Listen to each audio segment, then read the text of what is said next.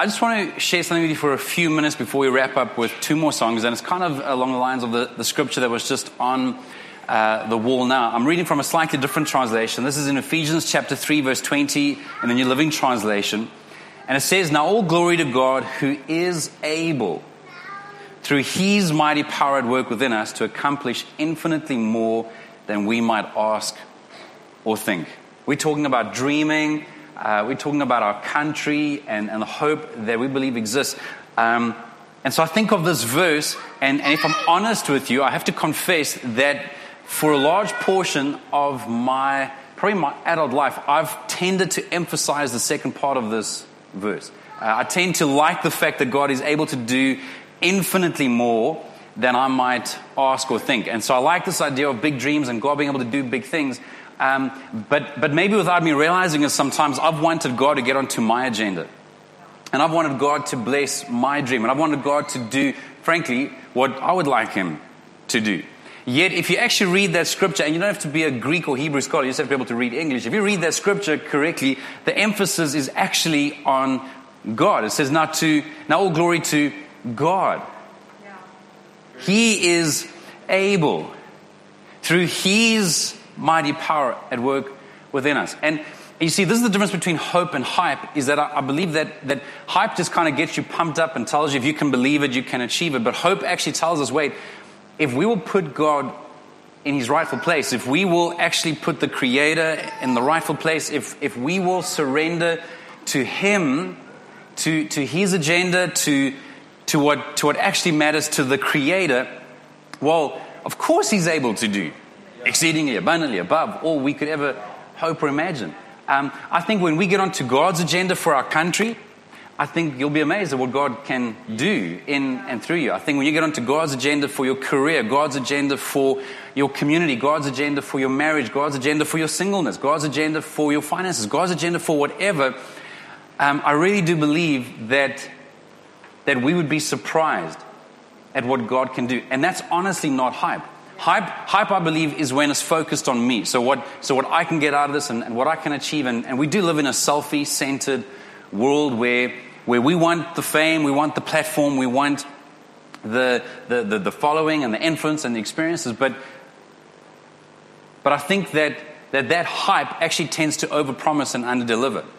And some of us have lived long enough, not all of us, but some of us have lived long enough, not really me, but, but some of you have lived long enough to know that, that's, that some of those things, as great as they are, they're often short lived. So, so, yes, they are great. They are nice, but, but that's the thing with hype is that hype, you know, it kind of overpromises and it underdelivers. And we don't realize that, that we're not really going to satisfy an appetite by feeding it. The more, in fact, I feed my appetite, the more it grows, which I think sucks, but it just does. And yet, and yet, when I find contentment in the, the one who will not disappoint.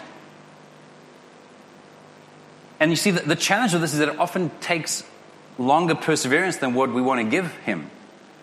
But I think that when we'll put him in his rightful place and when we'll trust him long enough, I think we'll find that, that even though it takes longer, in the end, God doesn't disappoint. In fact, I think one of the challenges with hope is that we've often confused it for hype. And so, and so when, when we don't get what it appears that the church promises you'll get, or a Christian has promised you, or, or, or, or, a religion has promised you, you know, which is kind of rub the Bible a few times, pray the right prayer, and you'll sprinkle pixie dust over your, your problems or, or your desires, and it'll all get, you know, sorted. I mean, obviously I'm exaggerating, but, but it's amazing how easily we get disappointed and discouraged and disillusioned and inoculated against the real deal because we think we've had a taste. So, so, maybe, so maybe you've given God a, a go for a week or a month or a year. Maybe you feel like you've given His way a go, and because it hasn't turned out the way we wanted to, I think I just have such a burden that some of us are inoculated. We think we've experienced the real deal, and I actually don't think we have. And so again, there's this, there's this tension over not wanting to get our hopes up again. And, and I feel like there'd be people in a crowd this size who don't want to get their hopes up because what if I'm disappointed? Because disappointment can suck the oxygen out of anybody's life. And so, and so for many of us, there's a fear around hope because And especially about God. Like, like what, if I, what if I dare to trust God and what if it's disappointing? And so it can just be so discouraging. I love this uh, other verse found in Matthew chapter 11, verse 28 in the message version. So, so, it's kind of a bit of a paraphrase. In fact, it's a paraphrase of the verse we have on the wall over there, just the first portion. written by a man named Eugene Peterson. And he says, he's, he's quoting Jesus in this, in this case, just in a more modern context. And he says, Are you tired, worn out, burnt out on religion? Now, by the way, religion doesn't just have to be Christianity. And religion doesn't necessarily have to be another religion. Religion is anything you put your, and by the way, we all put our faith in something.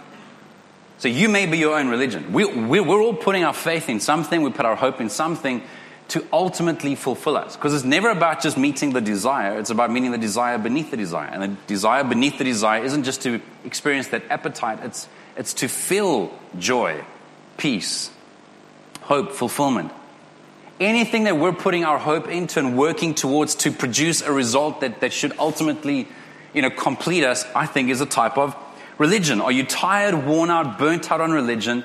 And then Jesus goes on to say, Come to me. Get away with me. And you'll recover your life. I'll show you how to take a real rest. And I just think that There'd be many of us at the end of this year where, where often we tend to be tired, like on a different level. Like not just tired physically, but maybe you're tired on a soul level. And I just want to encourage you to, to maybe dare to pray a bold prayer where you're saying, God, if you're real, if you do care, if you're as good as some of these people seem to make you out to be, would you help me to find rest on the deepest level? Going back to that verse in Ephesians chapter 3, the, the verse just before verse 20, and verse 19, it says, and, and this is our prayer for you. This is our prayer for you this Christmas, the end of 2019. And not just momentarily, because then that's hype, but hope says, no, no, as you go into 2020 and as you go into the future, may you experience the love of Christ. You see, it's one thing to know about, and, and, and some of you have heard this, and in fact, some of us have heard it too much. So again, we're inoculated. It's, it's one thing to hear about or to kind of believe theoretically, but our prayer is that you would experience the love of Christ. Though it is too great to fully understand. So you might try and get your head around it. At best, we can recognize it. It's impossible to fully understand it. But we can recognize that's ridiculous. That's outrageous grace. What do you mean there's nothing I can do to make him love me more? What do you mean there's nothing I can do to make him love me less? What do you mean he loves me as much on my best day and he loves me as much on my worst day? Like, we can't fully get our heads around that. May you experience the love of Christ, though it is too great to understand. Then, I mean, you want to be complete, you want to have soul rest. It's found in experiencing the love of Jesus. Then you will be made complete with all the fullness of life and power that comes from God. And then he goes on into verse 20, the one that we like, where it says, Now all glory to God, who is able, through his mighty power at work within us, to accomplish infinitely more than we might ask or think. Father, I pray that you would help us, even in this moment, even as we come to, to the end of this year and God, as we're going to 2020, Lord, would you help us to dare to give you a chance to reveal your dream? God, help us to recognize where we're trying to get you onto our agenda. Help us to recognize your dream, your agenda, your purpose, how much you love us and how much you love the people around us and how much you love the people we don't like.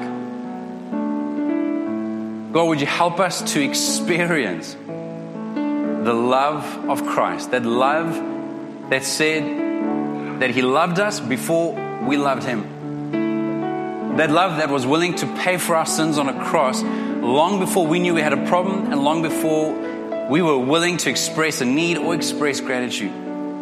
God, would you help us to experience that love in Jesus' name?